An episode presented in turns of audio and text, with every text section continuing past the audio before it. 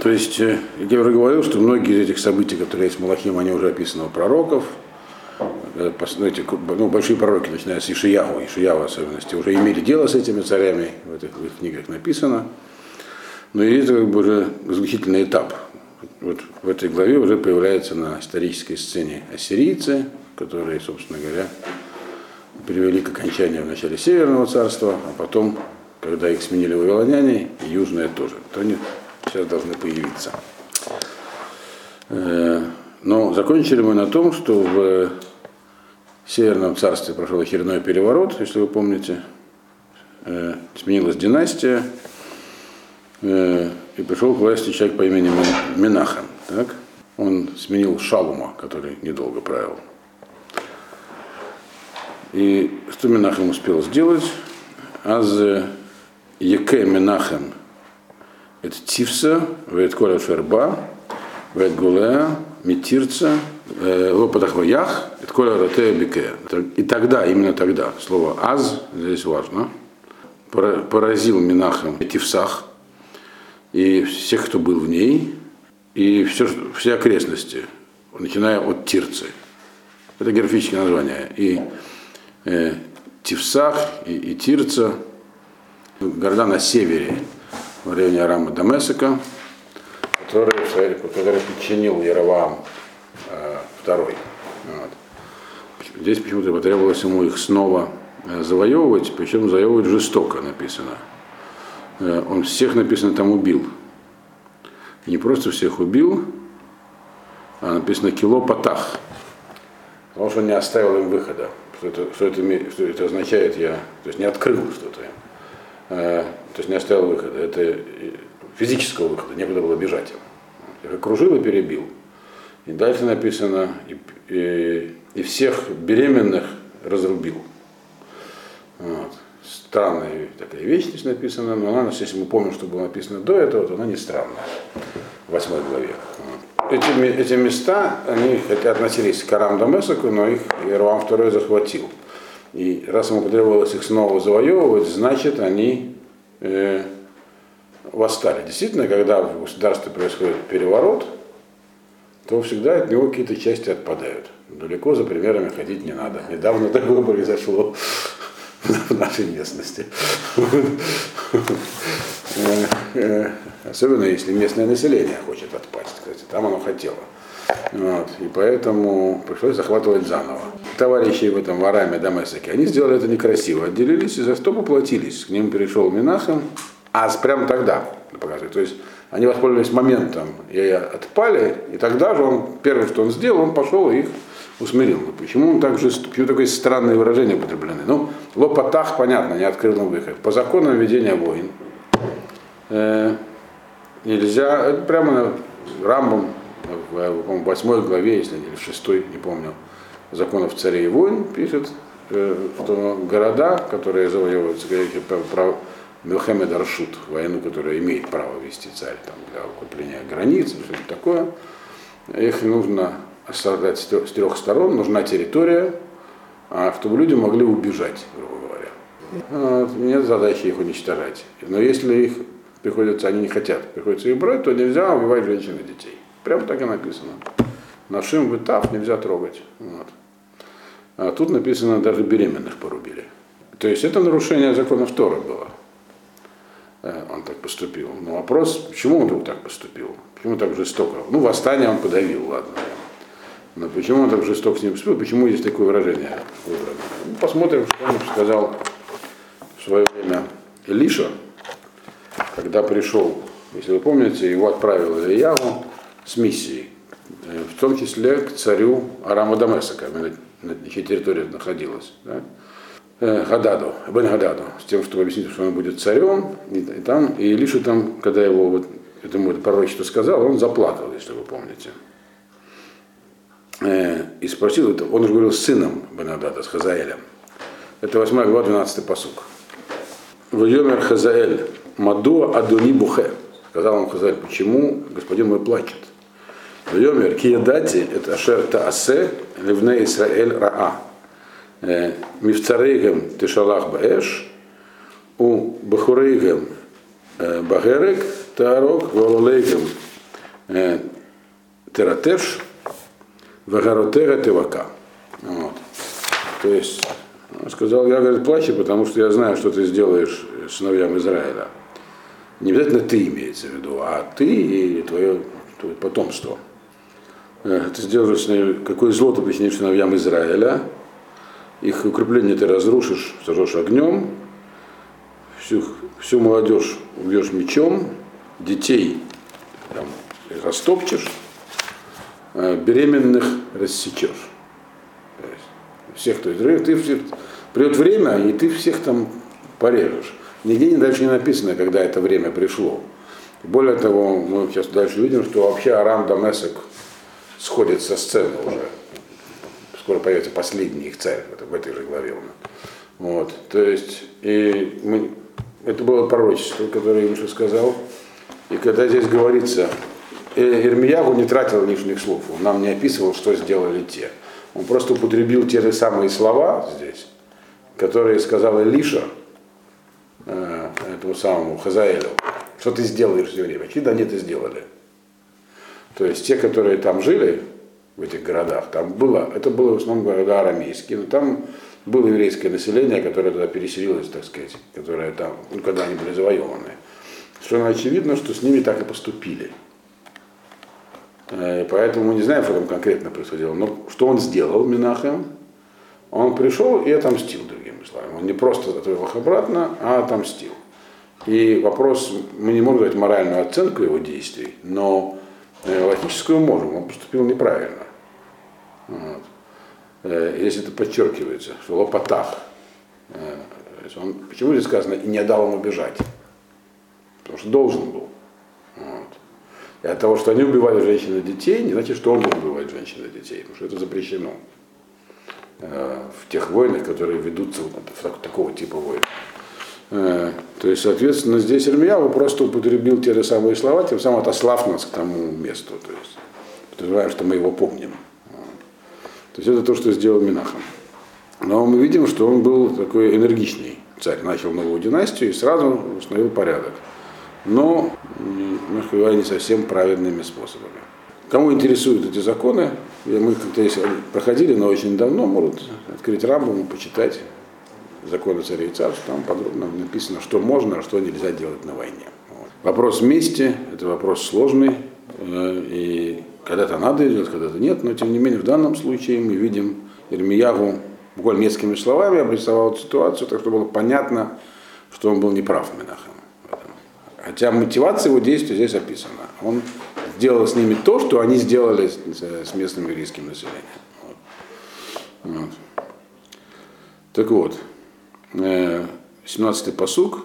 Бишнат шлушим ветеша шана ле Азарья мелех Иуда малах Менахем бен Гад аль Исраэль эсер шаним бе Шамрон. На тридцать девятый год царствования Азарии. Помню, что Азария, он же Узияху, так? Который пятьдесят два года царствовал. И половину этого времени примерно был прокаженным. Так? Воцарился э, Менахем из колена Гада над Израилем на десять лет в Шамроне. То есть столица была так же, как и у всех в Шамроне, и он был, царствовал десять лет. Характеристика его царства, она стандартная для царей Израиля.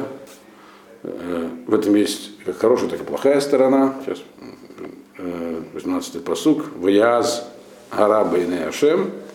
Лос арми эль хатот Йеровам бен Нават. Ашер ихтит Исраэль коль ямав. И делал зло в глазах Всевышнего. Не отменил он грех Йеровама бен Навата, которым он ввел в грех Израиль на все свои дни. То есть он царствовал, как все цари Израиля до него. Мы помним, что были и худшие времена, времена Ахава, когда вводили идолопоклоннический культ Бааля. Он этого не делал, но он оставил свою такую реформистскую доктрину, то есть золотые быки стояли, в Иерусалим не пускали, то есть все как всегда при нем было. Вот. Но э, мы помним, что как бы долгое время Ашем посылал на Израиль бедствие, чтобы они от этого отказались. Они не отказались, поэтому при Иероваме э, четвертом, во втором, то есть, ну, э, уже как бы одним из последних царей династии Егу, у них было бедствия не было. все было хорошо. Вот. Это был последний шанс. Они его не использовали, все осталось по-прежнему, то, что здесь написано на все его дни. Значит, сейчас наступит конец. Других способов уже их приводить в порядку не было. Вот. Но пока что все шло как обычно. Но в следующем пасуке уже начинается конец, девятнадцатый пасук. Бапуль мелех Ашур, аль-арец, вейтен Менахем лепуль, элев кикар косев, льет едав и то, леахзик гаму млаха бейдо. И тут появляется на исторической сцене новое царство, ну новое для книги у нас. Пришел Пуль, это его имя, про него сейчас поговорим, царь Ашура, э, на землю. То есть пришел к ним просто царь из Ашура, с армией на их землю. Так. И отдал ему Менахем Пулю тридцать кикаров серебра, это примерно тридцать тонн, чтобы еда в ИТО, чтобы он был его союзником. Для Зигма Малаха Бейдо, чтобы помочь ему держать царство в своих руках. Очевидно, имеется в виду, чтобы он помог удержать ему территории, которые пограничные, да, за Иорданией, части Арам-Дамесека, Гелад и прочее.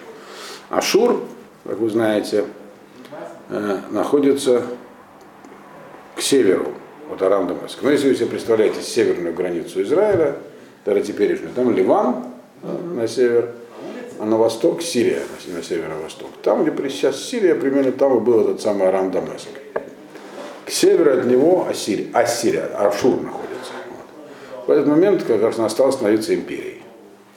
Он ему дал фактически выкуп, но это еще как бы здесь не написано, что он его завоевал. Он пришел как бы и получил громадные деньги. Но это первый приход ассирийцев, который, как вы знаете, в итоге очень скоро следующий ассирийский царь, или это тот же самый Пуль, который называют Тиглатпаласар, он здесь нам встретится, он уже начал, он уже первое колено угнал в плен. Вот, то есть начался, началось падение. Есть не совсем понятно, это два царя или один Пуль. Потому как в, по-моему, в Амосе можно понять, что это два царя, но на всякие археологи утверждают, что это один и тот же царь. Есть, можно так понять, потому что находят. Это уже период, когда много археологических разных есть находок, есть печати, и Пуль это такое его было прозвище, по многим считают. Но так или иначе, это один человек или один, два, один, отец и сын, нам не так важно. Важно, что ассирийцы появились здесь уже. И сразу собрали много денег вот, с Израиля.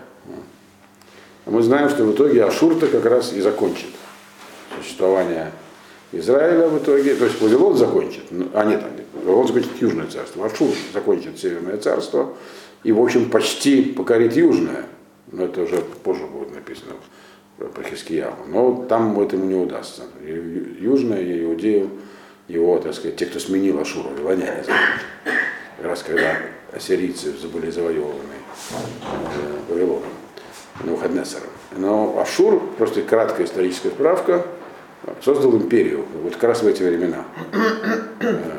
Империю очень большую. Создавали они ее постепенно, захватили весь Ближний Восток, включая Египет в какой-то момент. И так началось противостояние этого севера и юга. В общем, все эти события в итоге сыграли против нас. То есть Менахем уже подготовил здесь такое падение. И уже потом говорилось, что конец уже был близок. То есть тут он пришел первый раз Пуль, где он взял вот такую как бы громадную сумму серебра. Написано в двадцатом пасуке. Ваюце Менахем эдакесев аль Исраэль аль коль гибарея хайль латет лемелех ашур хамишим шкалим кесев лишихад вешав мелех ашур вло амар шамбаарец. И вытащил эти деньги Менахем из Израиля, то есть из народа. Он поставил, наложил налог на всех гиборея хайль, то есть на всех видных людей. Гибор-Халь дословно могучий воин, имеется в виду, так сказать, все состоятельные люди. Чтобы каждый дал э, в пользу, так сказать, фонда сирийского царя пятьдесят шкалим. То есть это не так много, э, э, где-то там по полкило серебра с человека, но в общем тоже приличные деньги. И набрал вот столько, такое количество тонн. С человека такая-то была сумма, и вернулся царь Ашура, вело амад шамбаарец, и не остался в земле. То есть не, не, не остался, имеется в виду, не... Не, не, не ввел свои гарнизоны, То есть он мог бы и не стал собирать налоги с них. Первый приход был такой относительно. Он пришел, получил выкуп и ушел. И даже не, как бы не, не присоединил пока к своей империи. Но... разведка. Ну, разведка была очень удачная. Но мы видим, что э, Менахем хотел как бы их в союзники. Против кого в союзники? Против, естественно, Арам-Дамесека, то есть соседнего государства, которое, как мы видим, в дальнейшем оно скоро перестанет существовать тоже. Оно будет первым включено в империю ассирийцев. Вот. Так что он был недальновиден в данном вопросе, но нам трудно его обвинять, потому что мы в то время не жили. Но что он да сделал, он нарушал законы Торы, мы знаем. Вот. двадцать первый пасук. Ваетер Диврей Менахем, Виколя Шераса, Галам Птувим, Сефер Диврей ха-Ямим, Намалхе Исраиль. Стандартный конец про окончание царства. Остальные дела Менахема и все, что он сделал, это все написано в книгах Хроник царя Израиля. Ваишкав Менахем имавотав, двадцать второй пасук, Ваимлох Пкахья, Бно Тахтав. И возлег Менахем с праотцами, то есть умер, и воцарился Пкахья, сын его, вместо него. Имя Пкахья, оно означает «пусть меня вразумит Бог». Мы видим, они давали имена такие еврейские своим, своим сыновьям. двадцать третий пасук. Бешнат хамишим шана ле Азарья мелех Иуда, малах Пкахья бен Менахем, аль Исраэль бешамрон шнатайм. пятидесятый год царствования Азарии, он же э, Узияху, царя Иуды, воцарился Пкахья, сын Менахема над Израилем, в Шумроне на два года. То есть он недолго царствовал. Что он делал во время своего царства? двадцать четвёртый пасук. Вая зара бейне Ашем, лосар михатот Еровам бен Нават, ашер гихти эт Израиль. То есть... Э, э, делал зло в глазах Всевышнего, то есть то же самое. Оставил все как при Ероваме, то есть как быков, э, и вводил в грех Израиль. Но он тоже не умер своей смертью, как мы видим, двадцать пятого пасука. Прямо эпоха такая была, дворцовых переворотов. Ваикшорала в Пеках бен Ремальяху Шулишо. Ваикеху бешомрон Бармон бейдамелах. Эт аргов в эт хаарье в емоха мишим иш мибней Гелад в емитеву в емлох тахтав. Сделал против него заговор Пеках, сын Ремальяху. То есть Пеках это практически тезка его, потому что это сокращенная от Пекахия, который был его шалишом. Шалиш это обычно это начальник просто, либо личный помощник, то есть приближенный к царю. И поразил его в Шамроне, прямо во дворце. То есть был приближенный во дворце своего повелителя и убил. А дальше написано вещь, которая не имеет однозначного понимания. И Аргова, и Арье с ним. Иаговой Арии, или и с ним было пятьдесят человек из Гелада, геладиян, и умертвил его, и вместо него воцарился. Непонятно, с кем были Аргов и Арии, и кто такой Аргов и Ария. Вот. Мидраш такой, который говорит, что Аргов это было имя его личного телохранителя, это самое Пкахи, царя, сына Менахема. А Арие это именно Ария, то есть лев. То есть у него был хитрохранитель со львом, который охранял его. Но это не остановило заговорщиков, они убили и телохранителя, и льва. Вот. По простому пониманию, без мидраша, да, и с ним вместе было пятьдесят геладиян. С кем были вместе геладияне, с заговорщиками или с царем, тоже не очень ясно, но по, по тексту больше похоже, что они, были, что они помогали заговорщикам.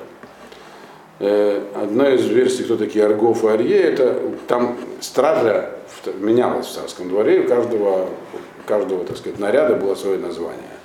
Скорее всего, это название снарядов. Их либо тоже убили вместе с царем, либо они участвовали в заговоре. Ремьяу, который это написал, это вообще видно из этого, что он не придавал значения этим мелким историческим деталям. Написал это так с скороговоркой. То есть был заговор, царя убили, там были участники вот, и пострадавшие. Вот. Был ли там на самом деле лев? Может, был. Вот. Если был, его тоже убили. Это, другими словами, это не важно здесь. Это здесь прямо подчеркивается. Я уверен, что язык Ирмиява очень такой интересный. Кто-то там кого-то убил. Династия сменилась. Главное, что уже ассирийцы были на сцене. Вот. Вот. двадцать шестой пасук. Ваетер Диврей Пкахья, Коля Шераса, и нам ктувим, Альсефер Диврей ха-Ямим, Малкейзе. А все, что он там еще делал, Пкахья. Да? Все написано в хрониках. Смотрите там, другими словами. Если вас интересуют подробности, говорит Ирмияу, смотрите хроники. двадцать седьмой пасук. Бишнат хамишим вештай. Шана. Азария мелех Иуда. Малах Пеках бен Ремальяху. Аль Исраэль. Бешумрон. Эсрим шана.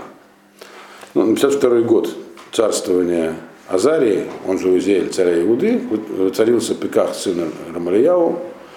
Кстати, имя его отца Рама, Рамальяу, это значит «возвысил меня Ашем». Воцарился он, э, возможно, это тоже не имя его отца, а его описание, он возвысился, меня возвысил Ашем. Над Израилем в Шамроне двадцать лет, то есть он правил довольно долго. Но ничего нового он, мы видим, пока что не сделал. В Яаз Гарабен и Ашем, все это самое, зло в глазах Всевышнего, Лос Армина Хатот Йеровам, все йеровамовские глупости он продолжал, которые вводил в грех Израиля. Вот. Цари Израиля отличались в этом смысле завидным постоянством, но хотя бы не вводили прямого идолопоклонства. Да. То есть реформисты были такими, и такими оставались. Вот. Нам Ирмияу просто здесь намекнул на то, что, что, что он сделал, то есть, другими словами, он... Здесь не написано, зачем он это сделал. И почему вдруг он сразу, как только воцарился, кинулся куда-то на север, на северо-восток, какие-то города завоевывать, причем жестоко подавлять восстание. Поэтому Ирмияху просто употребил здесь те самые выражения, которые употребил Элиша, когда давал пророчество Хазаэлю арамейскому, что, этот, что потомки Хазаэля сделают с евреями. Там именно те самые слова были. Поэтому есть как бы такой намек, что, это, что действия царя были вызваны действиями арамеян. Они сделали то, что как, как, как пророк предвидел.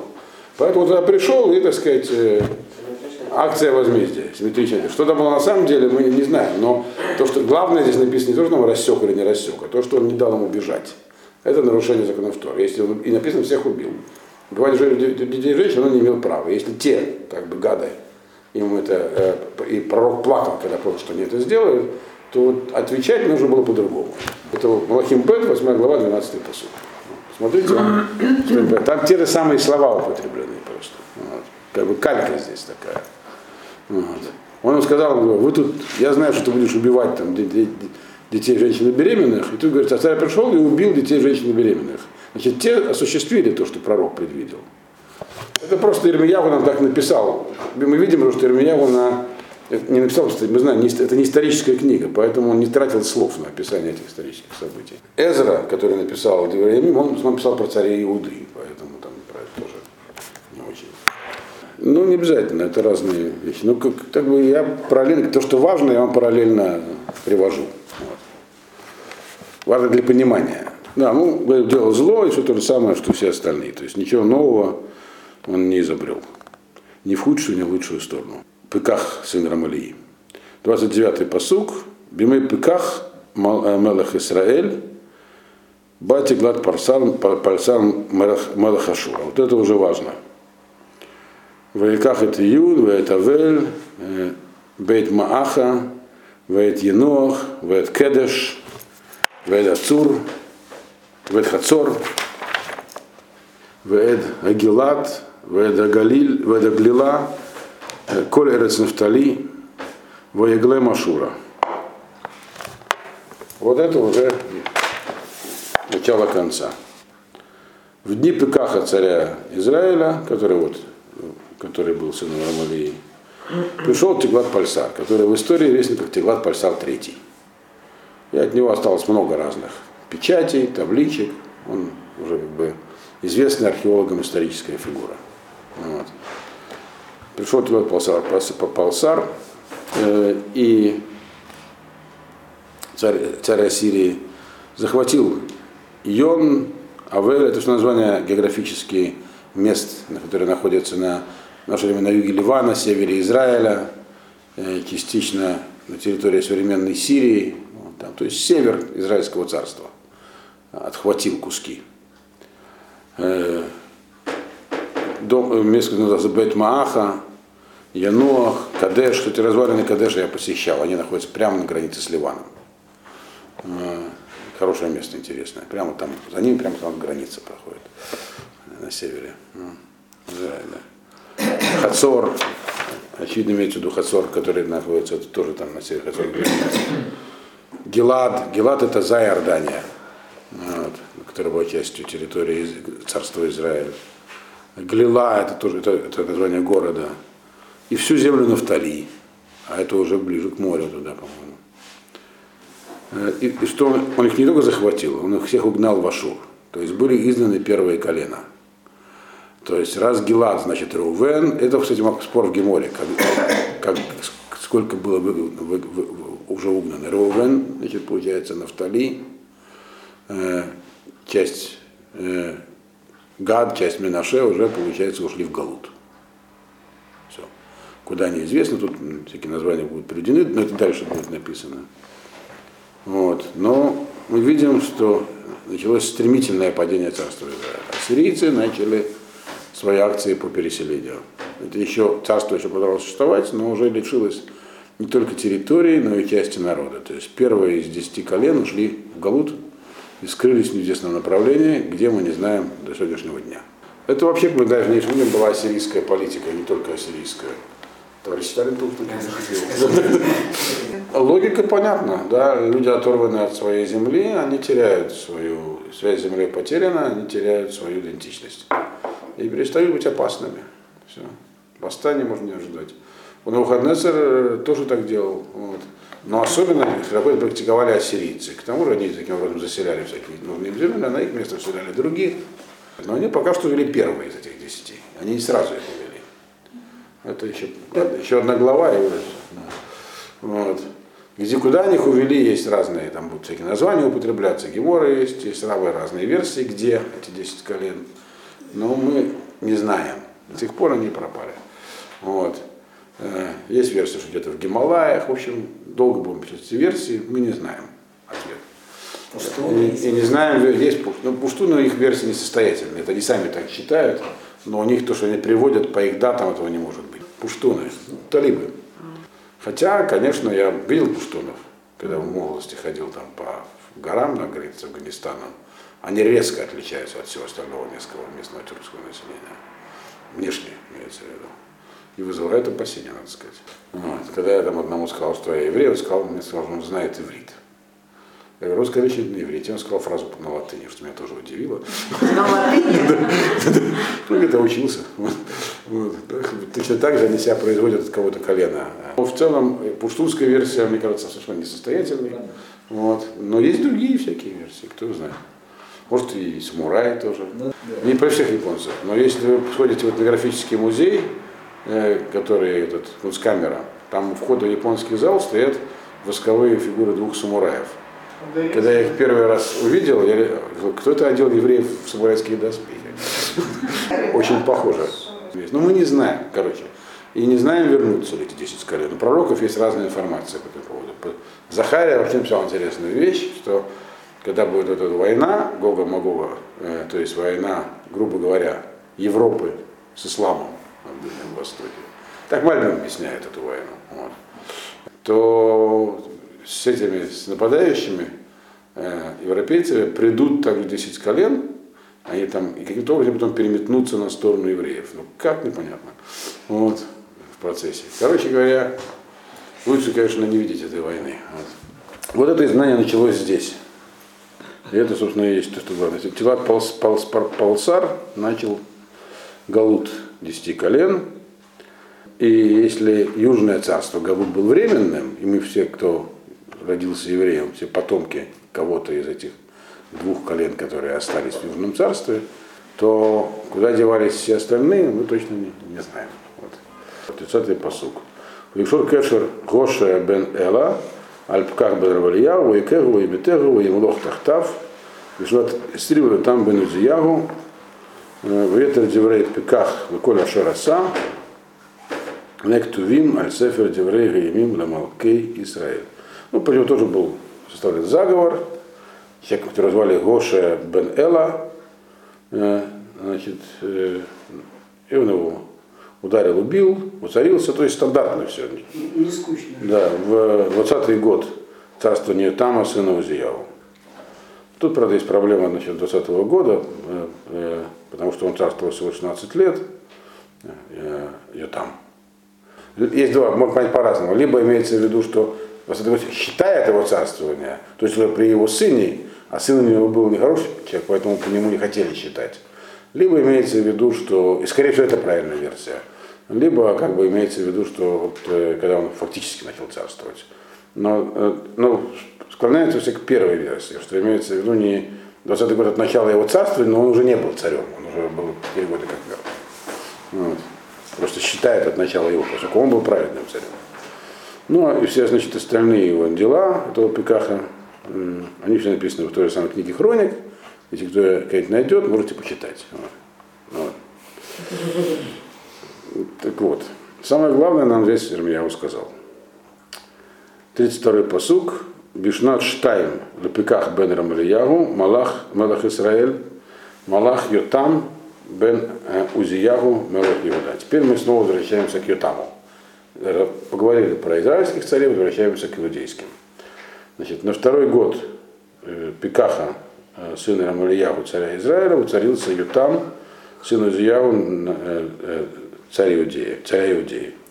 Здесь он называется уже, его отец называется Узияху. Вот. Прямо в тексте. Бен Исрив Хамеш Шана Ябе Малко, Башиша Срашана Малах. Видите, прямо написано. Ему было двадцать пять лет, когда он воцарился, и правил шестнадцать лет. То есть никак не может быть что-то сделано на двадцатый год его царства. В следующем посуке написано, что он царствовал всего шестнадцать лет. Был царем в Иерусалиме, ему, его Вышем Имо Еруша бат Цадок. Его мать звали Еруша, дочь Цадока. Нам надо закончить сегодня главу.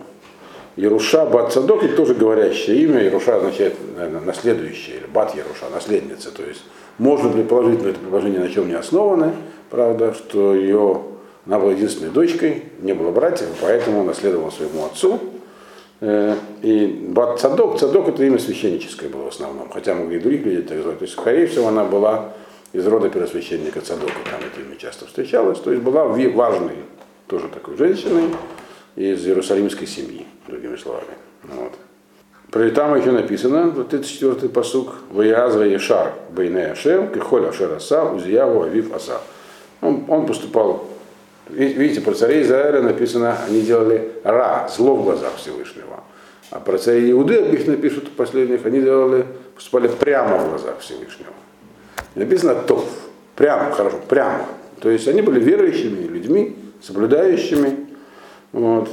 Как, как делал отец его Узияху, так он поступал. Но, про них всегда есть оговорка. Но. Абамот ло сару от. От гаам запхим, умакцерим бабамот. Губана шаар бейт ашем га эльон. Но только частные алтари он не упразднил. И народ все еще приносил жертвы и, и воскурение на частных алтарях. И еще он построил э, бейт шаар эльон. То есть, э, как бы, э, некую... что-то вокруг верхних ворот. Верхние ворота уже упоминались, и построил царь Шалумо, это ворота, которые вели из дворца в храм. То есть Шалумо построил, а он построил к ним байт, то есть, очевидно, некие укрепления башни, то есть украсил. Вот. То есть еще подчеркиваю разницу, как написано про царей Израиля и Иуды. Цари Иуды тоже были не безупречны, как мы видим, но э, то, что они не сделали, то есть не сумели устроить частные алтари, это как оговорка идет. А в целом написано, они действовали прямо, то есть они были праведными. И, и, а про царя Израиля начинается, что они делали, были, они хотят, тоже они не были поклонниками в прямом виде этого, этого слова, они были только золотые тельцы, но тем не менее, про них написано, делали зло в глазах Всевышнего. То есть это разного, это не оговорка, это радикальная проблема. Реформизм – радикальная проблема. Тут было такое легкое, как бы, может и не легкое, но отступление в сторону. Они такая проблема в сущности. Поэтому их по-разному пишут. тридцать шестой пасук. Ваетер диврей Йотам, выколя шараса, алоем ктуви, мальсефер диврей гаямим, Дамалке Иуда. А остальные дела Йотама и все, что он сделал, они написаны в книге Хроник царей Иуды. У нас от нее хоть что-то хоть осталось. И про него там написано, он много чего сделал. Он построил города в, горы, в, горах, в Иудейских горах, у Бухарашим, Биранот, у Мигдалим. В лесистой местности построил укрепленные дворцы. Он воевал с аммонитянами и победил их. И стали давать ему дань они. Вот. Больше он даже такой размер. То есть тот, вот, все, если он отдавался, он получал. Вот. И написано, Ваидхазек Йотам. И он был очень сильным, то есть его царство очень было сильным. Почему? Потому что Ихин, Ихин Драхав Лифнеяшев, что он ходил перед Всевышним. Вот. То есть так, то есть коротко, в Ремальяху чуть больше написано, но тоже не, немного. Но есть намек, что он был действительно одним из самых выдающихся царей. Намек этот э, дальше написано. Ну, э, ну в начале тридцать седьмой пасук. Ваямим Агем Рахель Ашем Легашлих Баигуда Рцин Мелахарам Вэт Пеках бен Ремальяху.